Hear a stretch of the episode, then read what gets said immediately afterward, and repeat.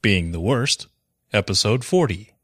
Recorded Monday, June 29th, 2015.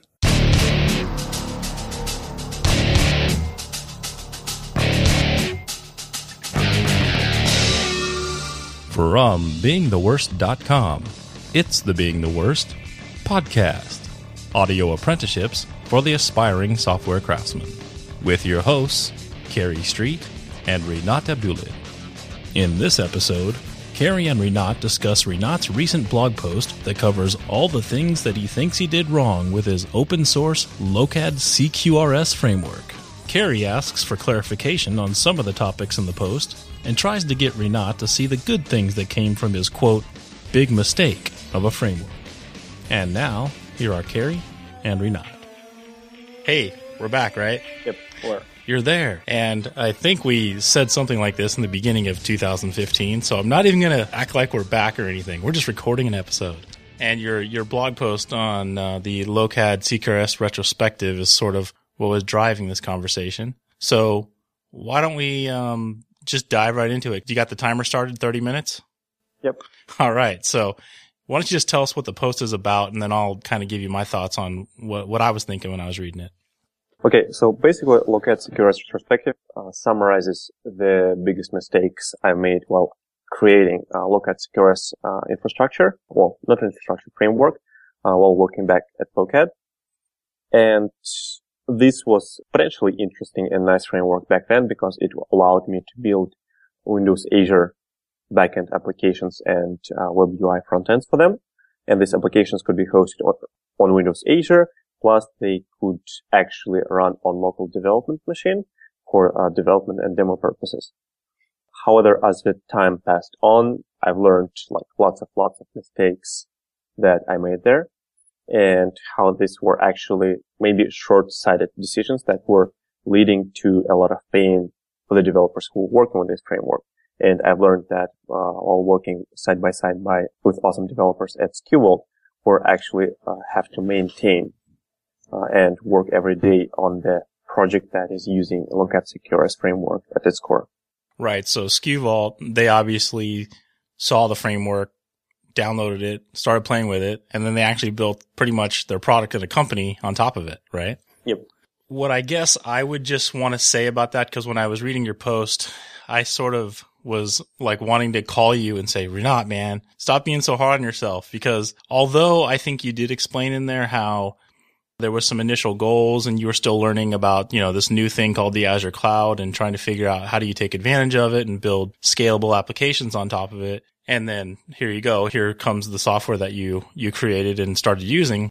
I think that a lot of people were in that same boat and I was one of them. And I don't even think this podcast would exist if you didn't write that stuff and publish it because around the same time, a lot of us were getting the story about, hey, Microsoft has this new cool platform as a service cloud. It's the future. It's going to be awesome. And then when you actually started looking for material on what should I do? How do I actually use this? You basically ran into two options. One was, welcome to the cloud. Don't embrace it at all. Continue doing your three tier development like you used to do on infrastructure as a service. And you're really not doing anything new other than outsourcing the data center. Cool. Mhm. That's not what I wanted. So other than the patterns and practices and a couple of small articles here and there, if you didn't want to spend nine months trying to figure out what to do and how to use the Azure cloud, if you happen to stumble upon your blog and this framework, at the very least, it gave novices like me a jumping off point to say, maybe this isn't perfect, but it's at least the gateway drug to platform as a service clouds and how to start thinking about these terms that I've never even really had to deal with on distributed systems and get me thinking about domain driven design and remembering messages and message queuing and stuff like that. So although yes, it ended up maybe having some challenges that the post talks about implementation wise, I think it might have just had a broader impact from that perspective of just getting people started thinking in a different way and asking new questions so that we could get to where we are right now.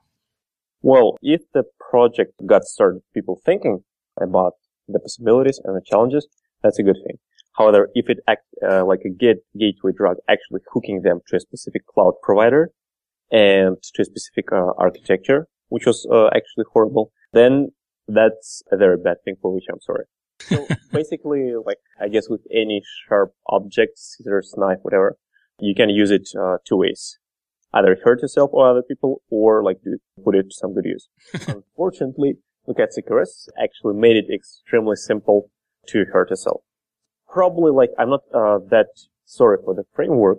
I'm actually sorry for making this sample or experiment, which wasn't validated by many uh, projects, uh, look like a reusable framework saying, okay, hey, you should use us.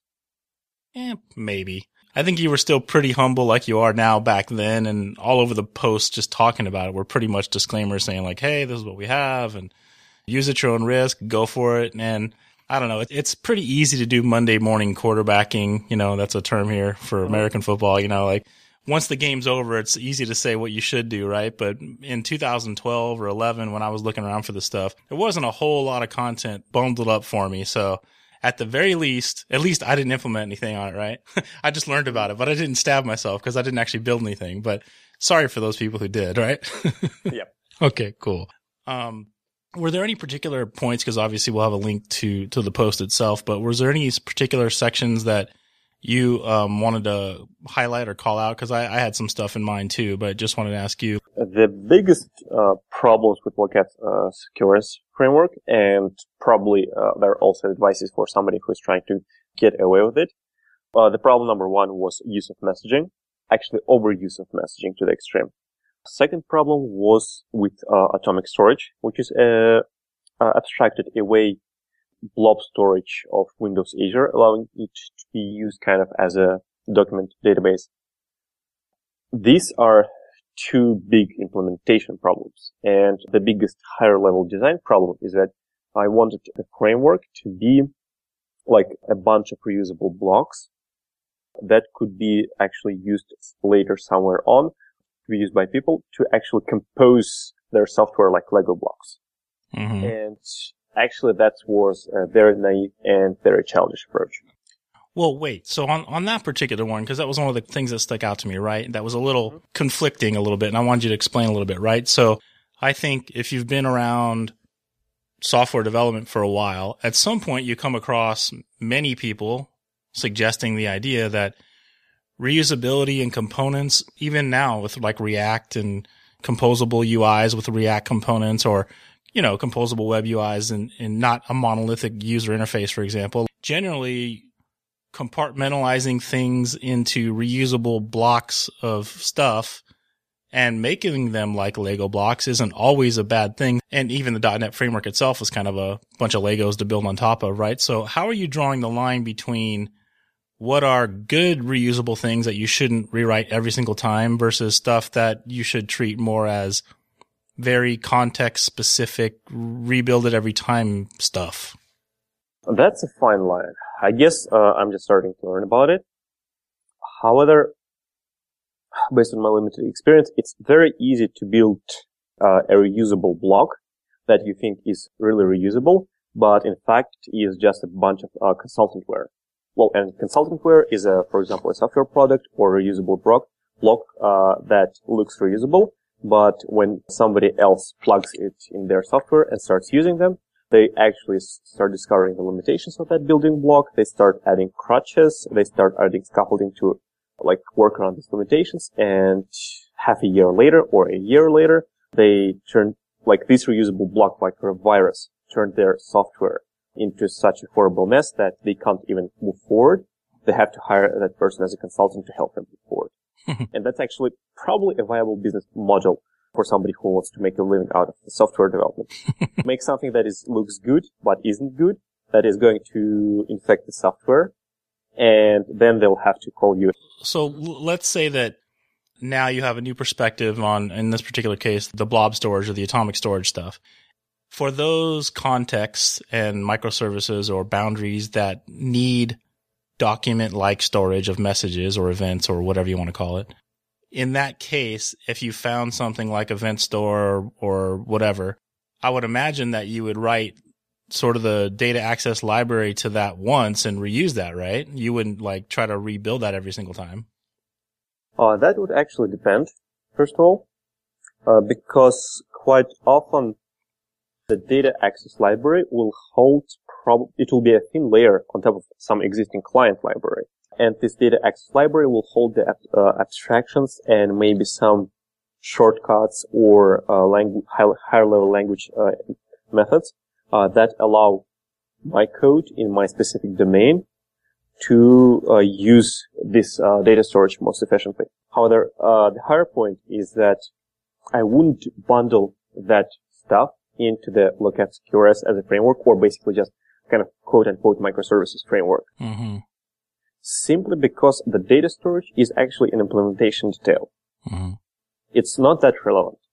For example, uh, one, let's say we have a bunch of projects, a bunch of businesses who drank the microservices Kool-Aid.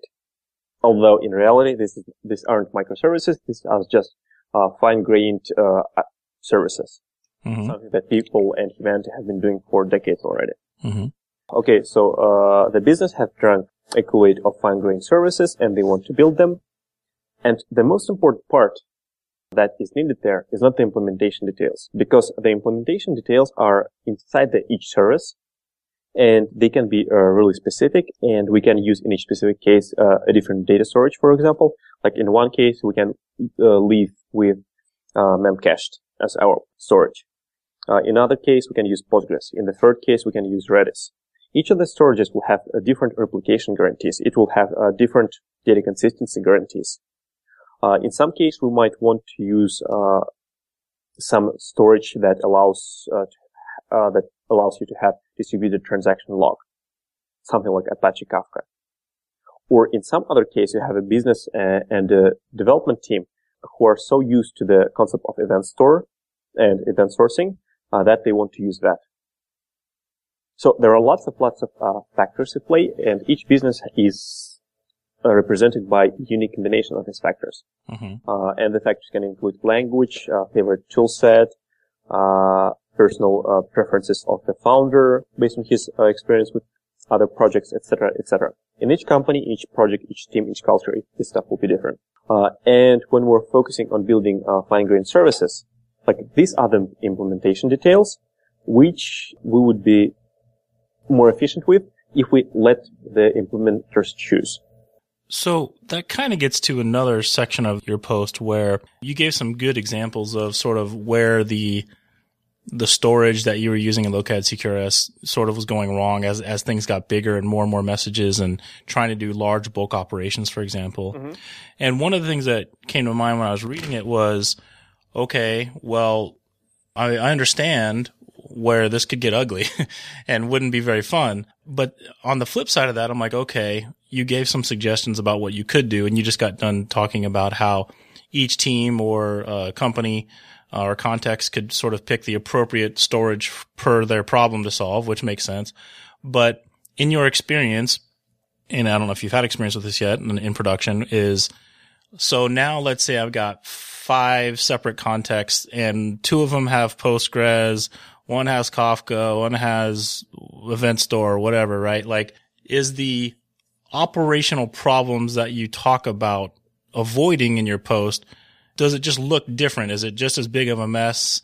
Like, I don't necessarily want to become a infrastructure as a service, Postgres, DBA, and database maintainer on three separate silos. And I'm talking obviously in a, it's that team's problem. But if, if you're a company of one or two, you could find yourself, you know, maintaining five different data storage technologies on five separate Amazon instances or something. You're like, where's the happy medium there for you? And, and what does that look like on the flip side? Well, that's a consultant inspired uh, answer. It all depends. yeah. Because, uh, for example, in some company, you might have already uh, admin in the staff who can take care of the Linux things and, for example, who can uh, help to manage and replicate Postgres. Mm-hmm. in the other team, you might have uh, an admin and backend developers who have experience, for example, Basho Riak data storage, which is a distributed uh, key value storage running on Erlang. Mm-hmm. Uh, and for, for example, Basho Riak, it simply runs. It uh, handles nodes additions uh, transiently. Uh, it replicates all the data as needed, and it's magical. It's almost as magical as the Foundation DB, which was acquired, unfortunately, by Apple. There could be other databases, or there could be a business who can for example, uh, doesn't require 99.99 availability, uh, but they would definitely benefit from the capabilities offered by Postgres. And it doesn't have like an ideal replication because uh, if you have a master and a slave, and then a master dies, slave becomes a master, and then it's hard to go automatically back up. I think. However, like uh, Postgres might be more than enough for lots of businesses. Mm-hmm. So it's always a lot of uh, things to have in mind uh, in, uh, while considering the backend storage for a microservice, mm-hmm. or well, just uh, for data storage. And actually, these days, uh, and that's an interesting thing, lots of applications, they're not, uh, their main complexity is not in the uh, business logic because we know how to handle that. The main complexity uh, becomes in the actual data manipulation.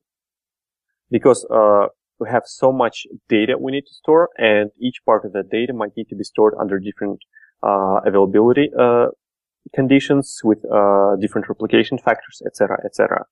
And companies actually started like building the, their data infrastructure by composing together lots of lots of specific data services. Like for example, uh, using replicated Redis uh, for uh, caching data, uh, using uh, the same Apache Kafka for replicating data, uh, using Apache what was the name? Spray. I think no, it wasn't Spray. This Apache framework for continuous data processing, for real-time data processing uh, to analyze the data, etc., etc. Mm-hmm. And like uh, this idea comes, uh, this idea is not going to play well with uh, a design idea that we're having predefined building blocks for data storage. Mm-hmm. I see. So basically, these are just uh, the opposite ends of the spectrum. Uh, of course, it, it might be possible and feasible in some scenarios. For example, when you have a data block for tabular data access, and you're building all everything on top of that.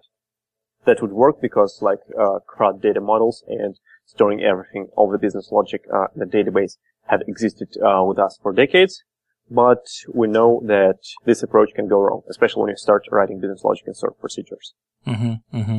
And I think another theme that you had in your post and was you basically flat out said it and also maybe implied it in a few spots was these days you'd kind of lean towards things that are already out there and I think what goes along with that is sort of implied, already out there, already proven, and most likely has hopefully a still thriving and active community around it because you're not alone. If Rinat decides that he wants to be on a sailboat for the rest of his life and you can't get support on Lokad CQRS anymore, you're pretty much screwed. But if you're on Postgres or one of the, you know, larger community backed projects for not only your data storage, but pretty much any major component in your architecture, that's probably going to end up being a good thing.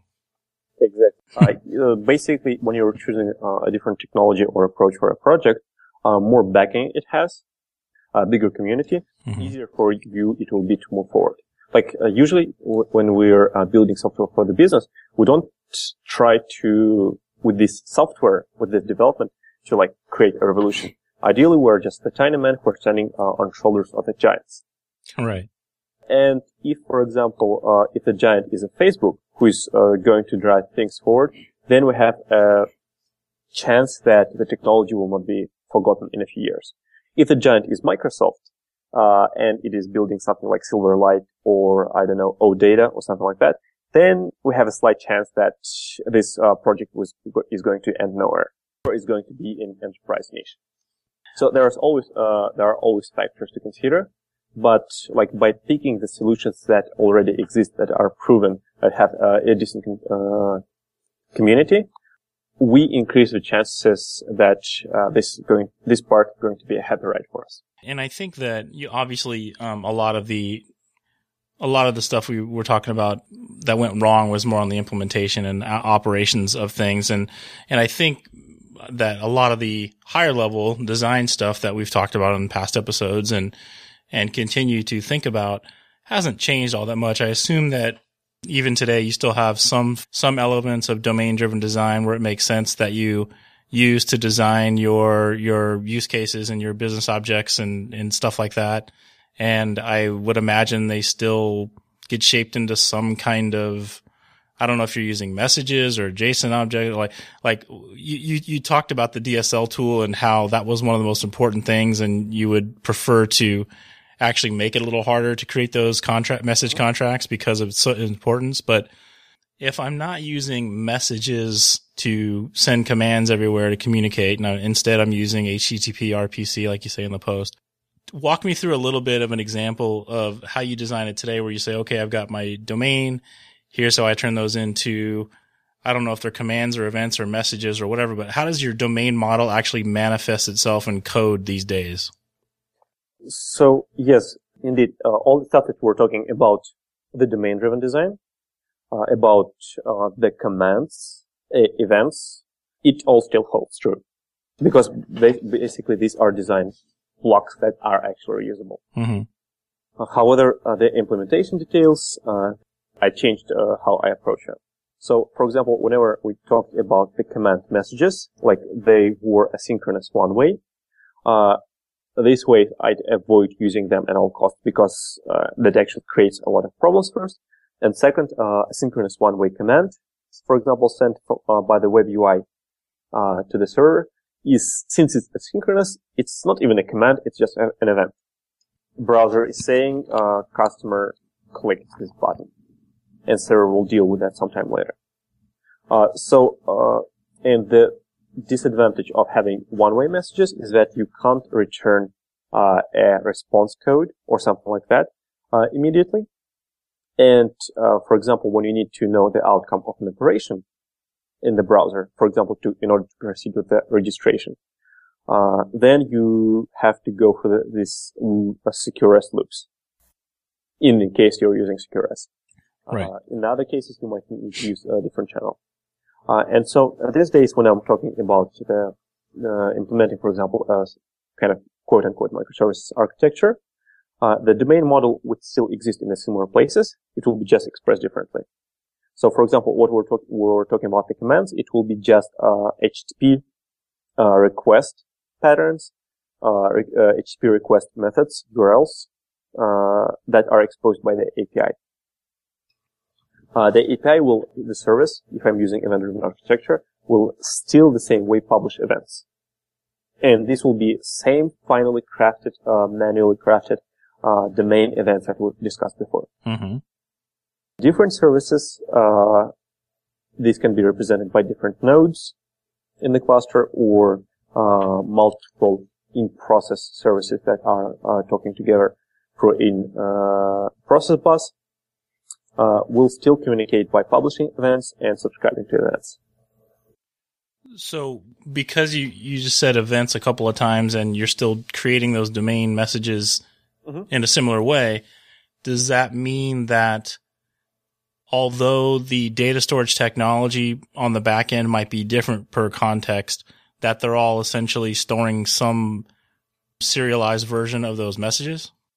Not necessarily. Okay. Uh, because a module, like uh, what we know about the module, uh, about the backend module, uh, is its contract. And in the contract, at least the way uh, I tend to be designing like business intensive logic these days, is that it can accept HTTP calls, where data, or the request is serialized some way or another. Uh, and these HTTP calls are, uh, can return like valid HTTP answers, like for example, HTTP status OK, or, uh, posted, or, uh, bad request, etc., etc. Uh, then internally, so basically the public surface of a module is its, its uh, web API interface. internally, like within the system, we know that the module, it accepts these HTTP calls, uh, the module can also publish events as uh, an outcome of this uh, HTTP call, and it can also subscribe to the events from the other modules in order to be notified of the changes. Mm-hmm. There is nothing uh, in the system that tells how it stores data. Simply because uh, the internal storage and implementation details uh, of the module are of no mm, of no one else's concern.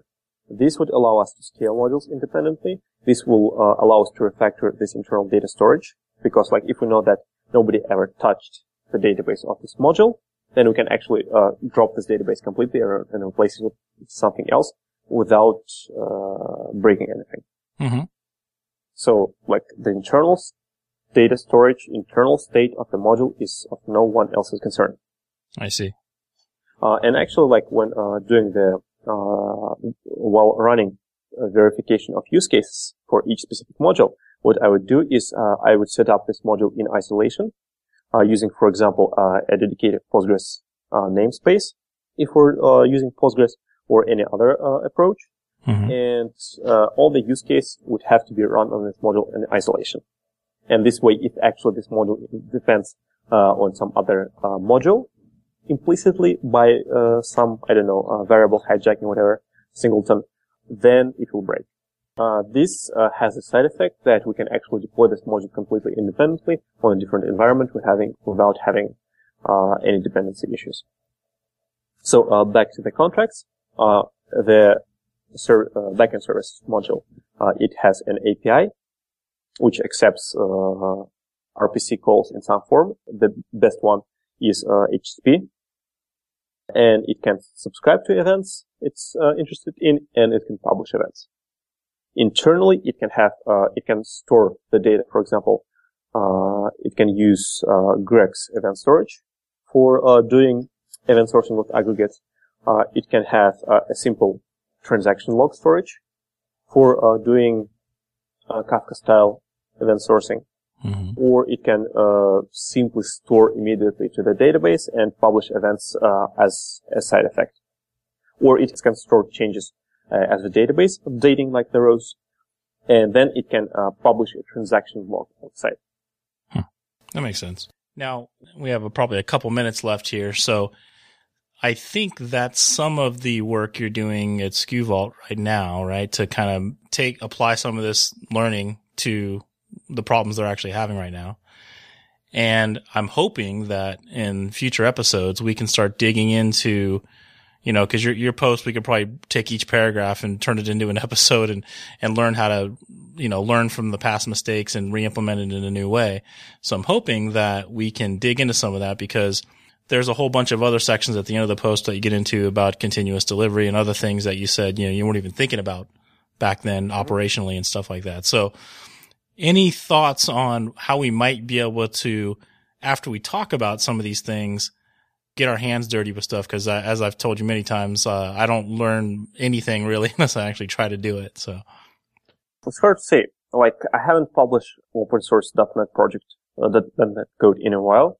Mm-hmm. However, on the GitHub there is uh, this Omni project, uh, which is a rebuilt reference implementation of kind of microservices architecture in uh, that we've done in HPC. Mm-hmm. But I uh, redone it completely from the scratch while improving some things I wanted to improve and uh, basically providing a separate implementation so that uh, it will be open source. Hmm. Uh, and actually the stuff I'm doing currently with uh, .NET Code, uh, it's almost a one-to-one port from Golang to C Sharp. Oh, okay. and actually, you know, coming back at the Lokad CQRS and how I would have done things differently, so, like, if I were to do Lokad CQRS today, uh, one of the things I would focus instead is uh, as providing a reference implementation or a sample uh, on how to actually express contracts of uh, a of a service and how to actually verify them. Uh, how to verify them, for example, with uh, use cases that can be used to check the logic, print the documentation, and provide some higher level constraints on the business logic. Well, I hope that we can get into applying some of that so that we can try the stuff out and show people um, that are listening, you know, hey, here's some examples of how you might do that. And, and we can, you know, that can be manifested in any way that you feel comfortable with as, you know, not frameworky, but at least examples that say, hey, you know, maybe getting back to some of the, the homework kind of style stuff in the early days. Cause I think if we look back at some of our initial, you know, first 10, 15, 20 episodes, a lot of that stuff was about the design and foundational stuff about DDD and messaging and event stores and just stuff that doesn't change that much with technology.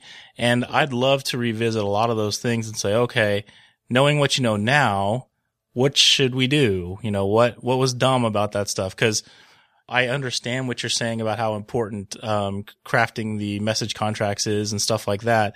But I also know that I like the DSL tool because the very verbose contracts that were required to type up was annoying. So I'd love to learn in, a, in, an example, like when we're doing it, say, okay, where's the balance? You know, when, when can I feel good that I've designed and crafted my messages properly, but then don't have to do the monotonous brackets, brackets, contract, blah, blah, blah, you know, that kind of stuff. So, uh, I'd, I'd love to see how you actually do that these days. Mm-hmm. Okay. Cool. And actually, uh, one quick hint on how that can be improved. Don't use a verbose language for that. Well, I mean, if you, if you're like in your current scenario, if you're doing something on .NET, like you are, then it, you're stuck with verbose. Uh, if you're actually doing that in C sharp alternative way. Uh, I think uh, if you're trying, if you're using F sharp for the message contracts, it will, they will still be uh, available for your C sharp code, but they might do it. Oh, I see. I see. Okay, that makes sense. Cool. So maybe use some of the pain, some of that pain to motivate you to use, maybe use something that's more appropriate to doing that part of it. Cool. Yep. Okay, but we can try to talk about this later as we figure out. Exactly. Cool. Well, we will um, we will sync up after this and uh, figure out what the next step is. And uh, we realize that the website's been down, beingtheworst.com. The domain still exists. We still have it. It's just we had some struggle with the website, so we'll get that fixed up. Hopefully, by the time you're listening to this, and the RSS feed should have still been working and that'll obviously be, uh, we'll obviously publish this episode on the feed. So that should be good. Don't know about comments and how that's all going to work out just yet, but we still have our Twitter account that you can tweet to us at being the worst. So at being the worst, all one word. And I am at KC Street and he is at Abdullin on Twitter. So anything else, bud? Uh, that's it. And sorry for the mistakes. We're learning. I, again, you can say sorry for the mistakes and I will say thank you for putting those mistakes out there because without them, I probably wouldn't have reached out to you to even start these conversations. I probably would not have cared too much about domain driven design, uh, at least not at that time. And, uh, a lot of the other concepts that we got into in 2012 in the early episodes, I probably wouldn't have even spent much time on those at all if it wasn't for your horrible, disastrous framework that you put out as open source on there. So I will continue to think of it as a good learning experience and be grateful that you did it, even though some people might be suffering because of it. okay, sounds fair. All right, guys. Thanks, folks. Bye bye. Bye bye.